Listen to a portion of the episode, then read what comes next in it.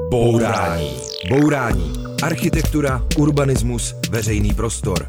Bourání. Pořad Rádia Wave nejen o architektuře. Bourání. Dobrý den, posloucháte Bourání s Karolínou Vránkovou a jsou tady se mnou Jiří Kabelka a Tereza Kabelková. Dobrý den. Dobrý den. Děkujeme za pozvání. A vy jste zakladatelé studia Kosmo. Kosmo je mladé studio, můžu se zeptat, kolik vám je let? No, teď už to bude přes pět let. A vám osobně, jestli to není tajné. Nám je 33. My jsme asi o čtyři dny. Takže... Přes, přesně o čtyři dny. Jako od sebe. Ano, my můžeme, my můžeme odpovídat jednohlasně. Takže jste mladé studio, ale to naše první téma bude paměť, protože jste vytvořili dva zajímavé památníky. Takže budeme mluvit o paměti a o tom, jak může architektura věci připomínat.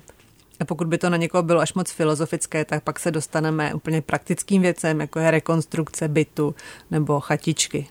Protože to všechno dělá studio Kosmo.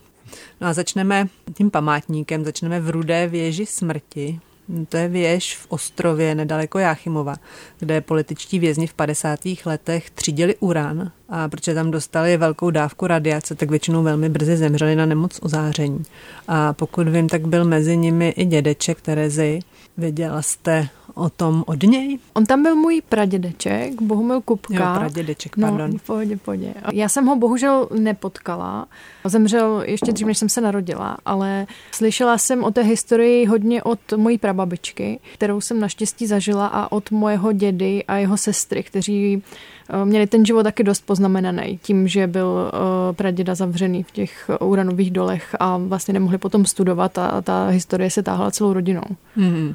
A co vám prababička o tom vyprávěla? No, eh, je na tom vlastně hrozně smutné to, že praděda vůbec nemluvil o tom, co se přesně v tom táboře dělo. On nikdy nikomu neřekl co se tam dělo. A to spoustu vězňů takhle neudělalo. Ta historie byla asi tak uh, náročná, nebo to, co prožili, bylo tak náročné, že, že to nikomu neřekli. A možná se i báli, že kdyby to někomu řekli, tak tím zbytečně jako ohrozí ještě jeho budoucnost. Ale prababička mluvila o tom, že oni bydleli ve valašských klobukách a uh, že například jeli uh, s malým dědou tehdy na návštěvu přes celou republiku. Trvalo to vlastně několik dní se tam dostat a nepustili je na návštěvu k tomu pradědovi, tak jeli zase zpátky. A takové jakoby střípky vlastně toho, co zažila ona. Ale doprovázelo mě to v dětství a tu historii jsem prostě nezapomněla a někde to ve mně zůstalo a měla jsem potřebu se k tomu nějakým způsobem vyjádřit a nějak pomoct eh, tu historii připomnět. Mm-hmm. A to se stalo tím, že vlastně na tohle téma jste dělala diplomku, že jste v diplomové práci řešila, jak by se v té věži která tam pořád ještě stojí, mm-hmm. jak bys tam dal eh, připomenout osud těch eh, vězňů. To bylo proto, abyste připomněla teda tady tu rodinnou historii. Mm.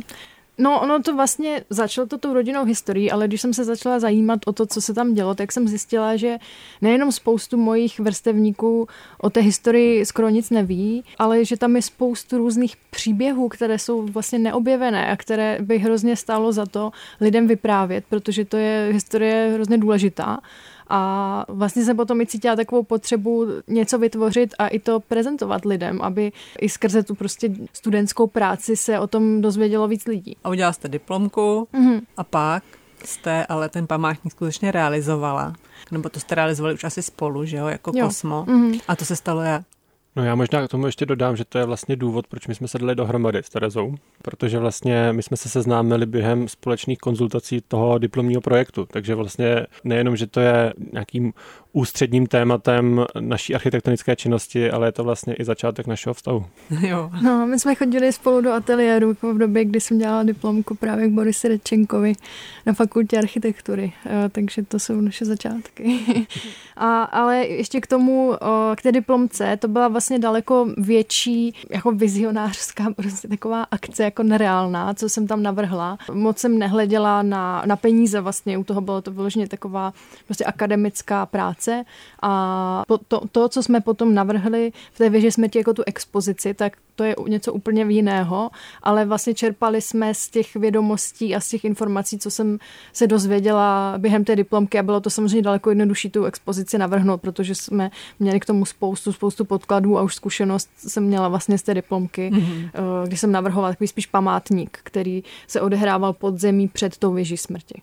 Teda něco z toho jste, jste skutečně zrealizovalo hmm. v, eh, přímo v té věži smrti a to se stalo jak? To taky není moc obvyklý, aby jo. student mohl zrealizovat byť třeba nějakou proměněnou svoji diplomku. Jo, jo. To je vlastně eh, hrozně jako takový pěkný romantický příběh, že já jsem potom se snažila na různých místech tu diplomku prezentovat a šest let po diplomce nás oslovil Jakub Jareš z Ústru, že tam uh, chtějí udělat expozici a jestli bychom se na tom chtěli podílet. Mm.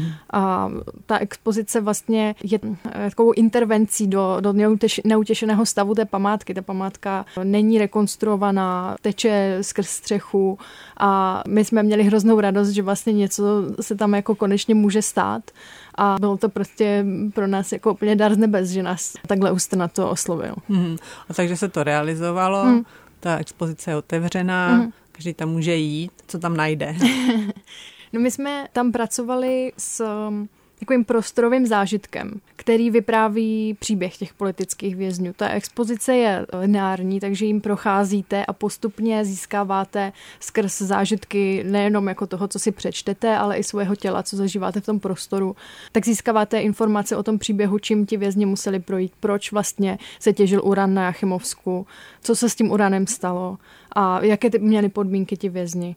A pracujeme tam hodně i s emocema, s nějakýma prostorama, které ve vás nechají už tou atmosférou prostě nějaký zážitek. Když jsem se na to koukala, tak pro mě asi nejpůsobivější je přímo ta věž, která vlastně, mm-hmm. kde se vlastně jakoby třídil ten urán mm-hmm. a propadával vlastně tou vysokou mm-hmm. věží a vy jste tam udělali takový místo zastavení, můžete to popsat. Mm-hmm. No pro nás to je určitě taky nej, nejsilnější moment té expozice. My jsme tam umístili jenom takovou obyčejnou židli, kterou jsme tam v podstatě našli a je tam audio záznam výpovědi jednoho z těch vězňů o tom, jak to probíhalo. Vlastně to třídění té rudy, jenom abych to posluchačům přiblížila, mm-hmm. tak vlastně už nadrbená ruda se vyvezla do horního patra té věže a potom propadávala skrz síta a tím se zajišťovalo, že jenom ty drobné částečky dopadnou dolů, kde byl barel, který vlastně tu rudu schraňoval. A my jsme umístili tu židli na místo toho barelu a vy tam jste vlastně sama v tom prostoru. Je to docela malý prostor půdorysně a vlastně instinktivně se musíte podívat nahoru a cítíte tu vysokou věž smrti s těma dírama, kde byly ty síta a u toho posloucháte tu audio výpověď toho vězně a je to vlastně takový jako emotivní vyloženě zážitek. To jednak z toho prostoru a z toho uvědomění, co se tam vlastně dělo. Na tom je vlastně strašně eh, silný potom, když člověk zjišťuje ty okolnosti a detaily, že v té době tohle nebyl nejlepší způsob, jak to technicky řešit, ten problém. Oni to takhle vymysleli na schvál, aby vlastně těm lidem ubližovali. To nebylo už tak, jako že nikdo netuší, že to je špatně. Mm. To bylo vlastně cílený a o to je to vlastně silnější, když si to, to uvědomíte. To je ten objekt, věž smrti, ale on se nachází v takovém strašně depresivním mm. areálu, mm. kde potom byla vlastně továrna na trolejbusy, která zkrachovala, takže tam i všude kolem jsou mm. jako mm. nějaký trosky mm. a mě by zajímalo, jestli jste přemýšleli o tom, jestli by se to nějakou cestou architektury nedalo celý nějak zlepšit, nebo tam třeba mm. i přilákat víc lidí. Ono je to úplně opuštěné, zastrčené, nevím, kolik lidí tam vůbec přijde. Jak říkáte, je to vlastně v areálu bývalé Škody Ostrov, no a ten už eh, dlouho nefunguje, dneska z velké části je vlastně pobořený, chystají se tam, myslím, nějaké logistické haly a zároveň z druhé strany je vlastně do dneška funkční věznice. No a jedna věc je to, co říkáte, to znamená, že se tam opravdu těžko dá dostat.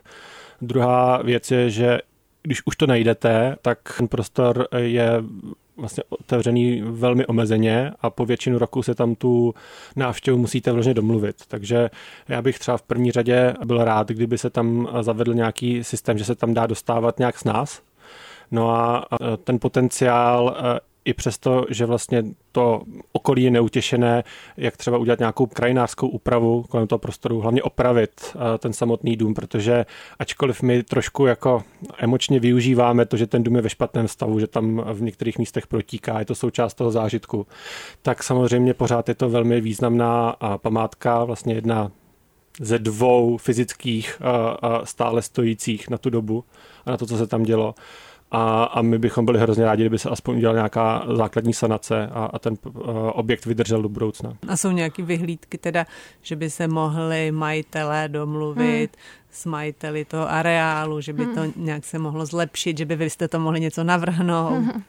Tak eh, my doufám, že už to, že se tady o tom s váma můžeme bavit a že jsme eh, byli ocenění eh, na letošní Grand Prix s tímhletím projektem, tomu může pomoct, že se to se dostane trošku jako do veřejné debaty a že to aspoň o trošičku to téma zase popost, popostrčí. No. Hmm. Hmm. Jste dostali čestné uznání na Grand Prix obce hmm. architektů a to myslíte, že může trošku pomoct Myslím si, že třeba někteří lidi, kteří by se té expozice nevšimli, tak díky tomu se to k ním dostane a i, i třeba pro nějaké místní lidi to může být jako utvrzení toho, že to je něco, co by mohli navštívit, jo, co, co je zajímavé, že třeba o tom ani neslyšeli lidi, co tam jako bydlejí, třeba v ostrově. Mm-hmm.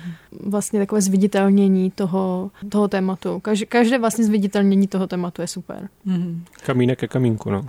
Bourání. Bourání. Demolice nesmyslů s Karolínou Vránkovou na rádiu Wave. Posloucháte Bourání a povídáme si se studiem Kosmos Terezou Kabelkovou a Jirkou Kabelkou o památníku v Ostrově u Jáchymova. na ta oblast vám nějak tak zůstala, protože vy tam děláte i další památníky. Co tam ještě projektujete? No, my jsme navrhli už před nějakou dobou památník politickým vězňům v Ostrově, který už má i stavní povolení, na něho hotová prováděčka a teď jenom čekáme, kdy se podaří, aby se začal stavět.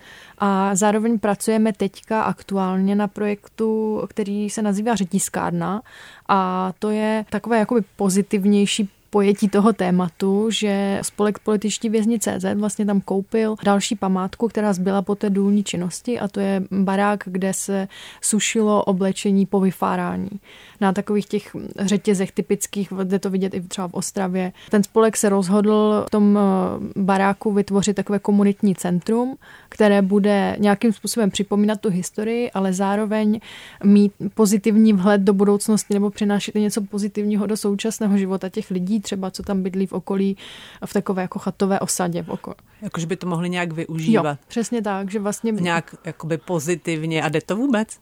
to nějak skombinovat, nebo jak jste to vymysleli? My se o to snažíme. Je tam vlastně jako kombinace nového starého. My tady o tom mluvíme jako o domu řetízkárny, ale reálně to je vlastně ruina. Jsou to obvodové stěny, které ještě přežijí a pár zbytků konstrukcí, které se musí strhnout, protože jsou v, ve velmi špatném stavu. No a právě proto jsme se rozhodli to pojmout tím způsobem, že očesáváme to staré, ale necháváme to tam jako memento a přidáváme k tomu nové. Tam vlastně ten kontrast i ten stavební program je takhle naplánovaný, že v té staré části je expozice, je tam výstava, je tam nějaký prostor pro to, aby tam třeba mohli na workshopy jezdit studenti a v té nové je zázemí vlastně pro jak ten spolek, tak pro jiné eventy, které nemusí nutně eh, souviset eh, s tou historií. Jo, a můžou být i veselé ty eventy? No eh, určitě. Já jsem teďka zaregistrovala debatu o tom, že vlastně se řeší, co všechno se může dělat v Pečkově paláci, kde sídlilo gestapo, jestli tam můžou být rauty nebo ne. A přišlo, vlastně máte podobný problém, že jo?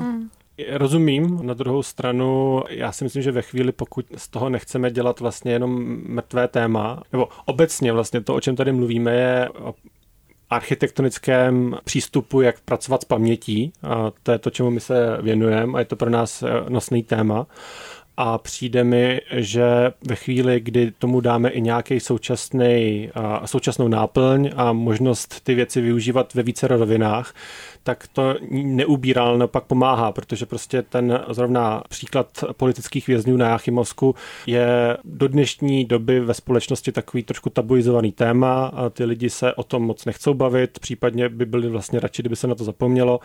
A ve chvíli, kdy tam bude eh, důvod se do toho místa podívat nejenom zatím, abychom eh, si připomněli tu tragédii, ale zároveň si řekli, že tady ten črám eh, je stavebním kamenem pro něco pozitivního a, a třeba pro nějaké ponaučení a, a nebo rozvoj něčeho nového, tak mi to přijde vlastně jako ideální scénář.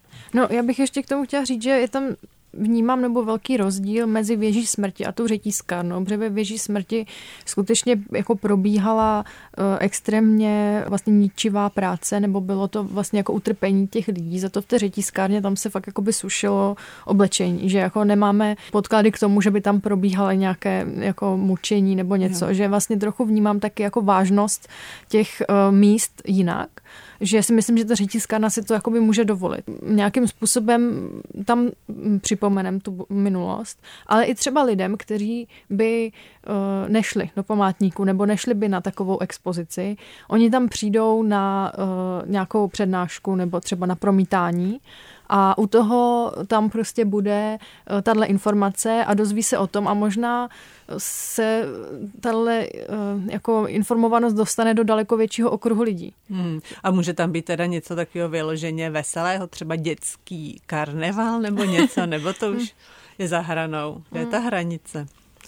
To je hrozně dobrá otázka, no. Jako, já si myslím, že to je na tom pojetí taky. Myslím, že když se tam něco takového bude dít, že je potřeba to zarámovat v té informaci, že tady jsme v řetízkárně a ta řetízkárna tady byla proto a proto a potom mm, mi už jako nevadí, že to vlastně bude jako veselá aktivita, protože tak náš současný život by měl být veselý a, a měli bychom si být schopni užít, užít života, i když se děly hrozné věci v minulosti. Mm-hmm. Jak na to reagují místní, protože já pokud znám ten region, neznám ho moc, tak si všímám, že tam je to velmi citlivý téma. Hmm. Někteří ty lidé jsou ještě třeba potomci těch politických vězňů, jiní jsou potomci třeba těch eh, dozorců, hmm. kteří se naopak na těch represích podíleli.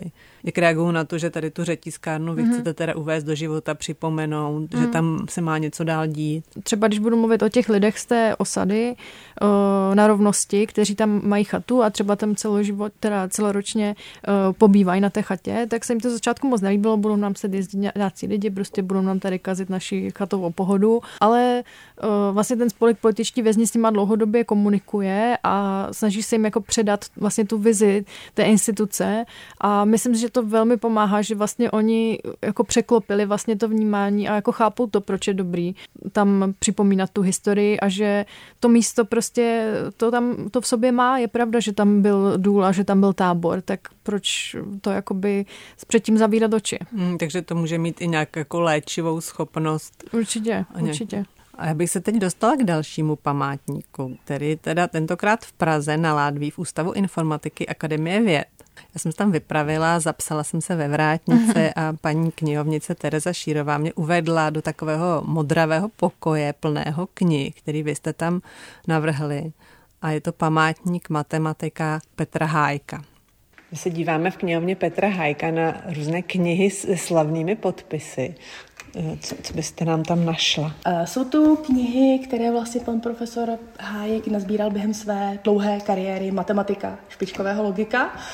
A samozřejmě se setkával s kolegy matematiky, vědci, jak ze zahraničí, tak i z českého prostředí. A mnoho z těch osobností se stalo jeho přáteli a darovali mu své knihy, věnovali mu je a podobně.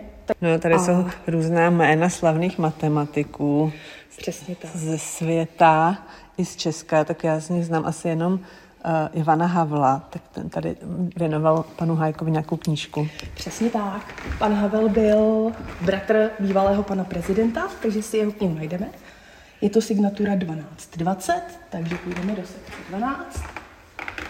Eh, Petru Hajkovi přátelsky Ivan M. Havel. A z kterého to je roku 1980, či to dobře? Přesně tak. Takže kniha o robotice z roku 1980, úvod do teorie kognitivních robotů, tak to je umělá inteligence roku 1980. Nejsem si jistá, jak moc se robotika téhle doby dala označit za umělou inteligenci, jo. ale určitě je to zajímavá kniha, zajímavý titul velice zajímavé osobnosti, takže jsme moc rádi, že ji máme. My se nacházíme v knihovně Petra Hájka, což je vlastně takový pokoj plný knih, který zdědil Ústav informatiky po svým řediteli Petru Hájkovi. Ano, pan Hájek byl dlouholetý ředitel našeho ústavu, velice přispěl k jeho rozvoji, zvelebil ho, byla to jedna z nejvýraznějších osobností a zabýval se zejména matematickou logikou. Knihy jsme dostali od rodiny pana profesora Hajka poté, co na konci roku 2016 zemřel. A najdeme tu knihy, které ilustrují vlastně tu obrovskou šíři zájmu pana profesora Hajka jakožto osobnosti protože on nebyl jenom špičkový vědec, matematik a logik, ale byl to také hudebník, byl to člověk, který miloval cestování, zabýval se filozofií, náboženstvím a podobnými tématy. Pokud si dobře vzpomínám na okolnosti převzetí, tak vlastně tam to byl byt 3 plus 1 plný knih v uvozovkách. Bourání. Bourání. Na rádiu Wave. Takže to byla výprava do hlubin Ústavu Akademie věd. A my jsme teda zase zpátky ve studiu se studiem Kosmo, které památník Petra Hajka navrhlo, abyste teda měli velkou hromadu knih a co jste s nimi udělali. My jsme vlastně na začátku naslouchali hodně tomu, co uh, nám o Petrovi Hajkovi říkali ti jeho bývalí spolupracovníci. A uh, bylo tam vidět velký osobní vztah k němu jako i člověku, nejenom výbornému matematikovi, ale i k tomu, co byl za člověka. On byl velmi věřící, byl velmi skromný a uh, choval se hrozně hezky k těm svým kolegům. A my jsme vlastně měli pocit, že tam musíme dostat i něco z té jeho osobnosti, jo? že to nebude jenom o té matematice, protože on samozřejmě jakoby napsal uh, nějaké zásadní knihy, vytvořil nějaké zásadní axiomy, a, ale chtěli jsme tam dostat i tu jeho osobnost tak jsme vlastně vytvořili pokoj v pokoji. Je to takový introvertní jeho svět, do kterého když vejdete, tak se tam ocitnete obklopení eh, těma jeho knihama, které zbyly po něm, po jeho smrti. Takhle se jako dostanete do nějakého osobního kontaktu, když se jako postupně eh, některé ty knihy prolistujete nebo se do nich začtete. Hmm, já jsem byla překvapená, jakou sílu ty knížky mají. Člověk se opravdu má pocit takové blízkosti s tím člověkem, plus tam jsou ještě třeba nějakého fotografie z celého života i z rodiny třeba, takže to opravdu navazuje tady ten pocit. To jste věděli, že ty knížky mají takovou sílu vlastně toho člověka přiblížit? My jsme v to doufali, že to takhle dopadne, ale teda i za sebe musím říct, že ve chvíli, kdy jsem tam poprvé vešel, kdy už tam byly ty knížky daný, tak to na mě zapůsobilo. My jsme vlastně se tomu snažili co nejvíc uhnout a dát těm knížkám prostor, proto vlastně pro posluchače to zkusím jenom popsat. Je to vlastně takový raster regálů s různými otvory, které buď fungují jako, jako dveře nebo okna, do kterých se dá sednout a, a, a vlastně všechny ty knížky jsou vložené zevnitř, to znamená jako z toho interiéru No a, a zároveň je to vlastně všechno monochromatické. To znamená, že vlastně z toho ještě ty knížky víc vylezou. No, no je to možná i tou barevností, je to takové modrošedé, takové jako nějaké zasněné trochu. A pak tam jsou ještě citáty eh, Petra Hajka. Já jsem si ty citáty se zájmem četla a našla jsem tam jeden, který je matematickou hádankou. Tak já schválně to teď řeknu a po písničce bude rozuzlení. Takže věta.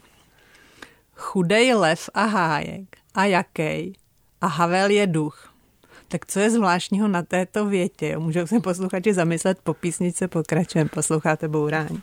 Bourání. Bourání s Karolínou Vránkovou na rádiu Wave. Posloucháte Bourání, ještě řeknu jednou tu záhadnou větu. Jo. Chudej lev a hájek. A jaký? A Havel je duch. Tak eh, můžete prozradit, co je zvláštního na této větě? Je to palindrom, to znamená, že ten význam je stejný, ať eh, čtete tu větu z jakékoliv strany. Jo, takže to jsem se teda taky dověděla v knihovně Petra Hájka, hmm. Že taková věta existuje a eh, že teda takhle se zřejmě baví matematici, protože to nějak, jestli jsem to správně pochopila, nebo paní knihovnice mi to dohledala, že, tak, že to vymyslel Petr Hájek právě se svým kolegou matematikem Ivanem Havlem. A my teda teď pokračujeme dál tomu tématu paměti a památníků. Já jsem o tom přemýšlela, že on konkrétně tady ten pan Hájek napsal spousta matematických statí a několik knih určitě nebude zapomenut. A mě by zajímalo, k čemu je pak ještě dobré dělat vlastně ten památník ještě nějakou architektonickou formou. Přemýšleli jste o tom, k čemu to je, pro koho to je? No, zrovna tohle je vlastně takový pozitivní příklad toho památníku, protože to je funkční knihovna, která skutečně je na Akademii věd a můžou ji ti studenti využívat a u toho se nějakým způsobem potkat s tím Petrem Hajkem vlastně a ten jeho odkaz je hrozně pozitivní. No a zároveň vlastně to je koncipováno jako funkční mobiliář, takže vlastně ta myšlenka byla taková, že to zlepší kvalitu prostředí, že se tam prostě dá trávit čas. Kdyby, bych se na to zeptala možná ještě úplně obecně, jestli vám připadá jako důležité dělat takovéhle nějaké hmotné památníky něčeho, co se stalo. No, za nás to dává velký smysl, protože My věříme tomu, že ta památka, připomínka není jen o tom, že si něco přečtu, ale že čím víc to na mě působí a z více do stran, a tak tím je ten zážitek silnější a je větší šance, že se to ve vás zavrtá a, a prostě po odchodu z té expozice, od, po odchodu z toho památníku to nevyprchá a to nám přijde jako velmi smysluplné. A takže jaký by měl být ten památník, aby působil? My jsme si vytvořili několik takových aspektů, ve které věříme. Je to jednak, že by ten památník měl být nějakým způsobem aktivní, že vás vyzve k tomu, že s ním nějakým způsobem interagujete. Může to být buď to fyzická interakce, anebo také mentální, že on vás vlastně donutí přemýšlet a zamyslet se nad tím tématem a nebo třeba nad vlastním postojem k tomu tématu. Třeba takové ty uh, monumenty, které jsou někde uprostřed nějakého trávničku eh, a které jako vnímáte, že tam jsou, ale vlastně ani nevíte, jako proč tam jsou, tak to si myslím, že vlastně v této době už tolik nefunguje, že my se potřebujeme dotknout i budoucích generací, i lidí, kteří o tom jako nic neví a nějakým způsobem tu paměť u nich začít. A to si myslím, že je skrz ten osobní přístup. A taky máme do, dobrou zkušenost, nebo věříme tomu, že i jako fyzická zkušenost pomáhá, protože vlastně i to tělo si pamatuje. To, že vejdete do nějakého prostoru, který na vás ně, něco prostě vám vyzařuje, jo? že ten prostor je buď to úzký, vy se musíte dotknout vlastně ramenama, když procházíte, nebo je zase velký, nebo je nějaký uzavřený a cítíte pocit třeba uvěznění v tom prostoru. To jsou všechno věci, které vy si budete podvědomě pamatovat. Mm. A zároveň je paměť velmi silně spjatá s nějakým místem. Že si myslím, že každý z nás si identifikuje tu paměť s konkrétním místem. A je hrozně důležité tyhle místa vytvářet, aby jsme si to mohli vlastně do toho identifikovat. Mm. Takže to je důvod, proč vás baví památníky. A je to vlastně taková um, architektura trošku skondenzovaná, trošku scénografie. Uh, baví nás vlastně, že díky tomu můžeme i spolupracovat se spoustou zajímavých lidí, protože samozřejmě my tady teďka mluvíme za tu fyzickou část, byť teda má velký přesah do toho zážitku, ale eh, když se to prostě propojí s tou faktickou informací od historika nebo od nějakého jiného odborníka, když je tam prostě někdo přes to audiovizuální stránku, když je tam prostě um, i nějaký uh, fyzický věm z toho samotného místa, z toho kontextu, jak od něm mluvila Tereza, tak to, když se to podaří a zaklapne to, tak uh, uh, upřímně věříme, že uh, to něco předá. Mm-hmm. Já teda ještě osobně věřím velkému uh, smyslu bez připomínání historie. I, i třeba u toho Petra Hajka je to zase nějaký pozitivní odkaz nějakého člověka, je to extrémně pro mě inspirativní takový lidi a poznat takové lidi. A myslím si, že nás to definuje i jako společnost, když vlastně ty památníky pomáhají, pomáhají vytvořit nejenom naši osobní paměť, ale i kolektivní paměť, kterou my spolu všichni sdílíme ve společnosti. Je vidět, že to máte promyšlený opravdu do detailu a do hloubky. To byly památníky. Vy jste říkal, že jste se u jednoho památníku taky seznámili. Jo. To bylo teda v diplomovém semináři. Co jste dělal vy za diplomku? Já jsem teda eh, diplomoval o trošku později než Tereza, mi to trvalo díl a vydal jsem se trošku jinou cestou. Já jsem dělal diplomku na takovou aplikaci barcelonských superbloků tady v Praze v Davicích, takže jsem se tam snažil vlastně trošku... Od... Přestavět Davice. No právě, že jenom takovými drobnými retušemi zkvalitnit život, takže vlastně využití vnitrobloku a propojení jako s tím parterem, tak aby to neobtěžovalo ty lidi, aby tam vznikl nějaký polosoukromý prostor, zároveň no, pomoc trošku s dopravou, ať už tou aktivní nebo tou v klidu, takže byl to trošku odlišný projekt, než, než o čem jsme se tady bavili do teďka. A na druhou stranu si myslím, že nás to docela ilustruje, protože my se snažíme dělat ty věci poměrně v různých měřítcích, rozmanitý projekty, takže se nebojíme žádných výzev. Jo, ale teda ještě pojďme se vrátit do doby, kdy jste teda ještě na škole, dodělali jste diplom a co se dělo dál? Pak jste se vzali.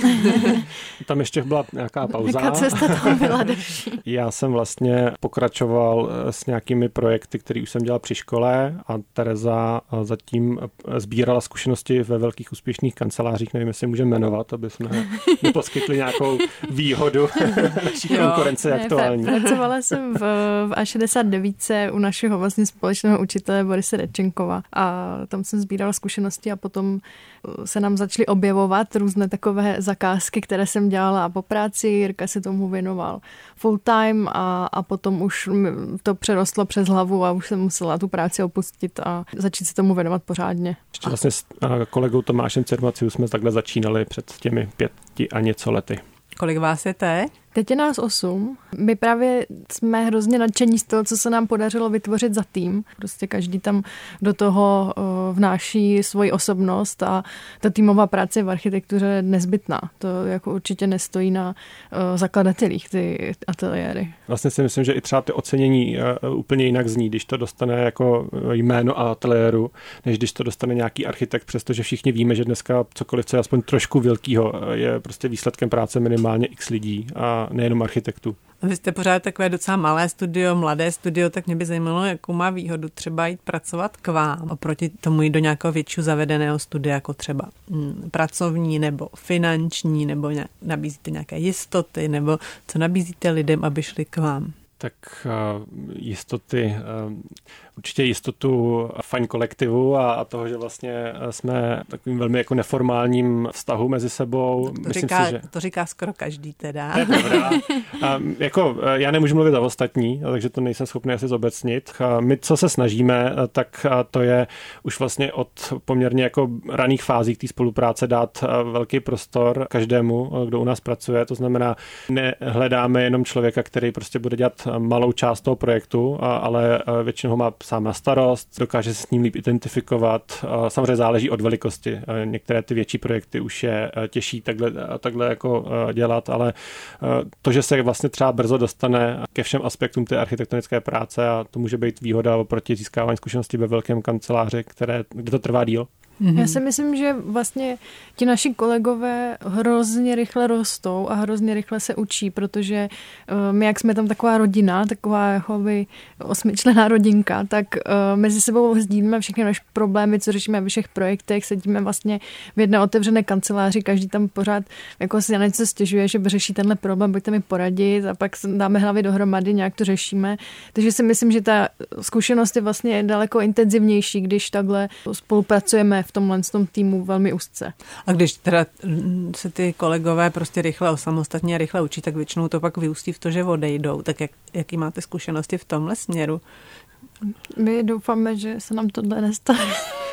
Tak vlastně se nám to eh, ještě nestalo, když na tím mm. tak přemýšlím. Jako eh, začátky byly náročný, to je, to je pravda. A vlastně náš eh, kolega Tomáš Cermaciu vlastně v těch úplných začátcích odešel, ale jakmile jsme se nějak už stabilizovali, tak žádný úprk nenastal. No. Je, nebo já si myslím, že vlastně ta potřeba třeba se osamostatnit vzniká, když uh, ti lidi nemají prostor ty svoje myšlenky vyjádřit, třeba, že vlastně nakonec kreslí jenom myšlenky toho vedoucího a to je pro nás jako důležité, aby ti naši kolegové taky byli součástí toho vymýšlení a uh, mohli říct, co si o tom myslí a pak se to třeba podle nich udělá, jo? že to eh, není, že my bychom byli jako vládci tam toho, co se tam děje, že si myslím, že to je taková demokracie a, a díky tomu tam je ta atmosféra atmosféra toho, že vlastně každý má svůj hlas a nemusí se snažit jako realizovat někde jinde. Prostě kreslí projekty Kosma, to jsme my všichni, ale nekreslí projekty dvou kabelek, což si myslím, že prostě je fajn. Bourání. Bourání. Předsudky o architektuře drtíme s Karolínou Vránkovou na rádiu Wave. Posloucháte Bourání a povídáme si se studiem Kosmo s Terezou a Jiřím Kabelkovými a vy teda jste manželé a pracujete spolu a spolu také bydlíte v bytě v Davicích ze 30. let, který jste si sami zrekonstruovali. Ano.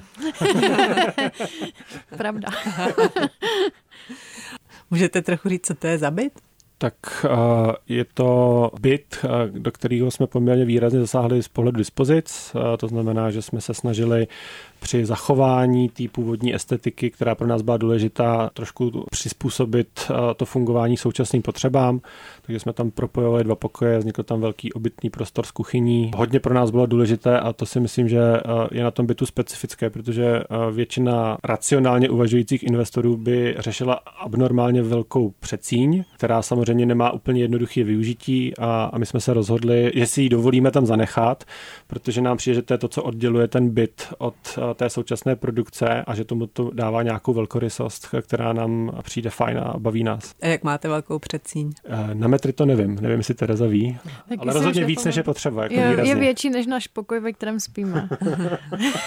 a jaký to má výhody? Eh, vlastně toho zážitku, no, trošku podobně, jak jsme se bavili předtím u těch eh, památníků a, a expozic, že jakmile se to tam otevře a někdo tam přijde poprvé, tak to na něj trošku dýchne a, a myslím si, že i když třeba člověk není architektonicky vzdělán nebo by byl fanoušek, tak podvědomě to na něj zapůsobí, že to přece takhle dneska už úplně obvyklý není.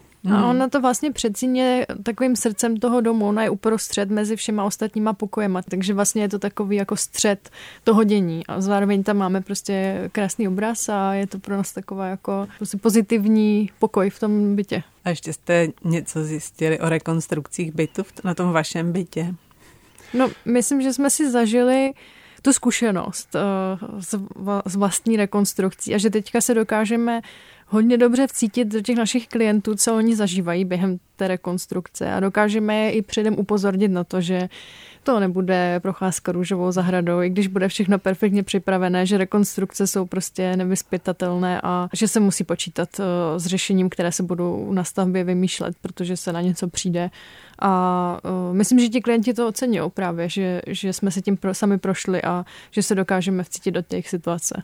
Jo, takže i vám se tady to stalo, nějaká krizovka při rekonstrukci. Bylo jich strašně moc a každý, kdo rekonstruoval něco staršího, určitě eh, si dokáže představit eh, každý nově objevený eh, kabel nebo nějaká trubka dokáže docela dost komplikovat úplně banální věci. Ale to, co říkala Tereza, tak podle mě vlastně se to dá zhrnout tím, že člověk si vyzkouší, kdy a jak daleko je vhodné dělat kompromisy. Že vlastně ta věc, která v tu chvíli prostě dává hrozný smysl, ať už se s tím člověk jako nepere a prostě to takhle ten kompromis udělám, tak pak, když kolem něho chodíte prostě každý den, tak vás o to víc štve a že vlastně možná vydržet ještě o týden, o měsíc díl kvůli něčemu, než se to, než se to eh, předělá správně, se může vyplatit, i když to vlastně racionálně vůbec v tu chvíli nedává smysl. Jo, a můžete konkrétně říct, co? To je asi taková situace, kterou řeší hodně lidí. Jestli to udělat rychle hmm. a třeba ne tak dobře, anebo počkat a snažit se to mít dokonalý. Hmm tak samozřejmě jako snaha to mít dokonalý je, je na, na jednu stranu zhubná, to jako zase asi takhle jsem to úplně nemyslel, ale přesně takové ty věci, my jsme tam třeba objevili uh, stoupačku trošku v jiném místě, uh, že byla v rámci rekonstrukce posunutá a docela dost by nám to komplikovalo půdory z koupelny, uh, vím, že se to asi těžko představuje pro posluchače, ale tak uh, zkusím to. No a, a my jsme byli prostě před otázkou, jestli si tam uh, uděláme další roh uh, ve stěně, anebo prostě uh, s čokoládou milkou rukou půjdeme za každým sousedem, vysvětlíme mu, že tu stoupačku odpojíme, že ho to bude nějak limitovat, že nás to strašně mrzí a samozřejmě vysvětlit to všechno těm dělníkům a všichni z toho byli nervózní, no ale nakonec jsme za to hodně rádi, protože prostě vím, že každý den, kdybychom tam do té koupelny šli a byl tam ten zbytečný roh, který obestavoval zbytečnou stoupačku, takže tam být neměl. No. Takže tam jste teda neudělali kompromis a je tam někde nějaký kompromis, který jste udělali a třeba vás štve? to je, je to umístění jedné zásuvky. Jako ono to zní hrozně, hrozně malicherně, ale... Budeme za blázny, si myslím. ale když to člověk vlastně eh, tohle řeší jako svůj denní chleba a snaží se všechno vyřešit perfektně a pak eh, kvůli tomu, že už přivezli podle toho vyřízlou kachli, jsme tam tu zásuvku nechali na špatném místě, tak eh, vždycky, když vidím, tak si na to vzpomenu, že, že jsme... Jsou to asi dva centimetry. Že jsme to, že jsme to měli nechat vyříznout znova, ty Jste jako perfekcionisté? Jo, já si myslím, že to je vlastně hrozně důležitá vlastnost architekta vnímat ty detaily a dávat se na ně pozor. A že vlastně to je to, co potom, nebo u těch interiérů, jo, to je hrozně vidět, ty detaily a musíte si jich všímat a, musíte na ně dbát a, a dotáhnout je. Hmm. Já, já možná bych tomu jenom dodal, eh, že vidím, nebo aspoň osobně vnímám rozdíl mezi perfekcionistou a tím detailistou. Já si myslím, že ta věc nemusí být perfektní, ale fakt hrozně poznat, že někdo přemýšlí nad detailama a vlastně ten nebo můj osobní rozdíl mezi dobrou architekturou a špatnou architekturou, eh, samozřejmě mít skvělý koncept, skvělou myšlenku je to fajn, ale když potom někam přijdete a je tam odfláklý detail, nebo je vidět, že na něho nikdo nemyslel a nějak to vyšlo, tak v mých očích to strašně klesá a to se snažíme jako u všech našich projektů hrozně hlídat, protože to prostě tu věc posouvá o jeden nebo dva levely výš. A jaký se vám povedl krásný detail ve vašem bytě? Myslím si, že se nám povedla koupelna, která je celá obložená vlastně z takový kulatý uh, keramický mozaiky ale na rozdíl od většiny aplikací je to obložený vlastně úplně všude, jak po stěnách, tak podlaze a zároveň jsme do toho dali ještě takový rádiusy všech rohů, takže to tak jako plyne a myslím si, že každý, kdo tam přijde poprvé, tak, tak to nejzapůsobí. Jsme si otevřeli stránky Studio Cosmo.cz, kde je právě i ten váš byt, tak e, jak klikám teďka na koupelnu. No tam je specifikum toho, že vlastně jsou tam ty kulaté rohy a ta uh, mozaika teda na sobě navazuje do, do, dokola. Mm-hmm. Takže když to ti chudáci obkladači obkládali, tak jo, nemohli uvěřit eh, tady tomuhle nápadu, ale nakonec nám řekli, že je to vlastně hrozně bavilo, že to pro ně byl jako challenge a že to bylo super, tak to jsme měli radost, že uh, jsme mohli takto potěšit i pane obkladače. Ale zároveň si teda stěžovali, protože jako oni do toho koukali úplně celý den, tak eh, jim to dělalo mžitky před očima vlastně, jako tolik těch bílých teček a ještě předtím, než to bylo vyspárovaný, tak tam byl takový ten malý podklad a, a prej to je podobně, jako když se koukáte na takový ty uh, obrázky, kdy potom po chvíli prostě vidíte eh, Ježíše nebo něco podobného. Já jsem Ježíši v naší koupelně ještě neviděla. Teda. No já taky ne, ale ti to říkali. A vy jste říkali, že máte rozdělaných spousta dalších věcí. Můžete to tak aspoň třeba schrnout, na čem teď pracujete? Hmm. Poslední rok pracujeme na interaktivní expozici Českého Švýcarska. To je vlastně eh, výsledkem vyhrané soutěže. A tam taky mm, pracujeme s vyprávěním příběhu a s emocema Eh, návštěvníků, to nás hrozně baví, ale nemáme jenom projekty tohohle expozičního typu, ale i spoustu jiných praktických projektů, eh, jako jsou chalupy, jedna chalupu teďka děláme v HKO no, Kokořínsko, druhou v HKO Žďárské vrchy. Navrhli jsme třeba rodinný dům pro moje rodiče, pracujeme i na bytovce, potom máme i takový jako exotický projekt rezortu na Bali, takže Aha. máme spoustu, spoustu práce a spoustu zábavy. A jak jsem to ale pochopila, tak vy vlastně teď jste hodně ve fázi toho plánování a studií. Bohužel ty realizace trvají, takže těch projektů, které už jsou těsně před realizací nebo v realizaci je dost, ale, ale fotit se ještě nedají, takže rád bych byl, kdyby naše pětileté studio toho měla už nafoceno víc ale zase asi jako každý, každý jiný architekt máme tu zkušenost, že některé ty věci se prostě strašně komplikují a zasekávají v tom, ať už v tom řízení nebo při té realizaci a doufám, že brzo budeme vlastně sklízet. Jo, jo, mě by právě zajímalo, jestli vás víc baví to vymýšlet, anebo potom stavět. Já si myslím, že to jsou jako spojené nádoby, že jako vymýšlet ty věci je skvělé, spolupracovat s těma lidma je skvělé, vymýšlet to společně a vlastně ladit se na někoho a, vymýšlet, a vymyslet mu ten jeho ideální prostor, plnit mu ten jeho sen. Ale potom uh, bez té realizace prostě není výsledek, takže tím si jako každý musí projít a ten pocit, když poprvé vejdete do toho prostoru, co navrhnete, je prostě nepopsatelný. A vlastně, když jsem přemýšlela, kdy jsem nejšťastnější v práci, tak je to tenhle moment, když jo. přijdu do prostoru, který už stojí a, a z té studie se z něho stala ta realita. A, a ně, někteří architekti to milují a někteří to nesnáší, protože tam vidí ty chyby. Tak vy jste na tom já. Já si myslím, že se to prostě nedá oddělit. No že eh, to je takový trošku nebezpečný uvažování o tom, že vlastně ta naše práce končí u toho hezkého obrázku nebo dokonalý dispozice, ale my nikdy nefungujeme jako solitéři, že jo? Prostě my, aby jsme udělali dobrou věc, tak musíme být dobří, ale musíme mít skvělého klienta, musíme mít eh, skvělý zadání, musíme mít eh, fakt kvalitní realizační firmu a každý den, každý to kádečko nebo tu schůzku na té stavbě prostě odmakat, aby, aby se to nepokazilo a, a ten výsledek naší práce je opravdu ta fyzická věc, no, ne, ne ta myšlenka, ne ten obrázek. A kdy zažijete příští finále? Teďka eh, se rozestavili eh, několik kanceláře. Jedny budou končit před koncem roku, A druhý, druhý někdy v první čtvrtletí příštího roku a to jsou taky větší projekty, které se táhnou právě dlouho a tam se hodně těšíme, až se to dotáhne, protože jsou to prostě věci na rok a půl, dva a už je to ve finále. Jo, takže už letos si budete moct vstoupit do prostoru, který jste vytvořili. Už letos to snad zažijeme. a, a kde to bude? Ty jedné kanceláře děláme pro velkou firmu eh, na Chodově a druhé kanceláře ve Žďáře nad Tázovou. A ještě doufám, že příští rok eh, bude stát zmiňovaný dům eh, mých rodičů na Valašsku. Do toho se velmi těším, až no. budu jezdit. Tak jo, tak já vám přeju, ať to všechno klapne, ať zažijete hodně euforie z hotové práce. To byla Tereze Kabelková a Jiří Kabelka ze studia Kosmos. S nimi jsme teda mluvili o všem od paměti až po kachličky. Díky, že jste přišli. Naschledanou. Moc děkujeme za pozvání. Naschledanou. Děkujeme. No a já se loučím i s posluchači, jsem ráda, že nás posloucháte. Mějte se dobře a naschledanou. Nemáš nikdy dost bourání? Poslouchej náš podcast a bourej kdykoliv a kdekoliv. Přihlas se k odběru podcastu na wave.cz lomeno podcasty.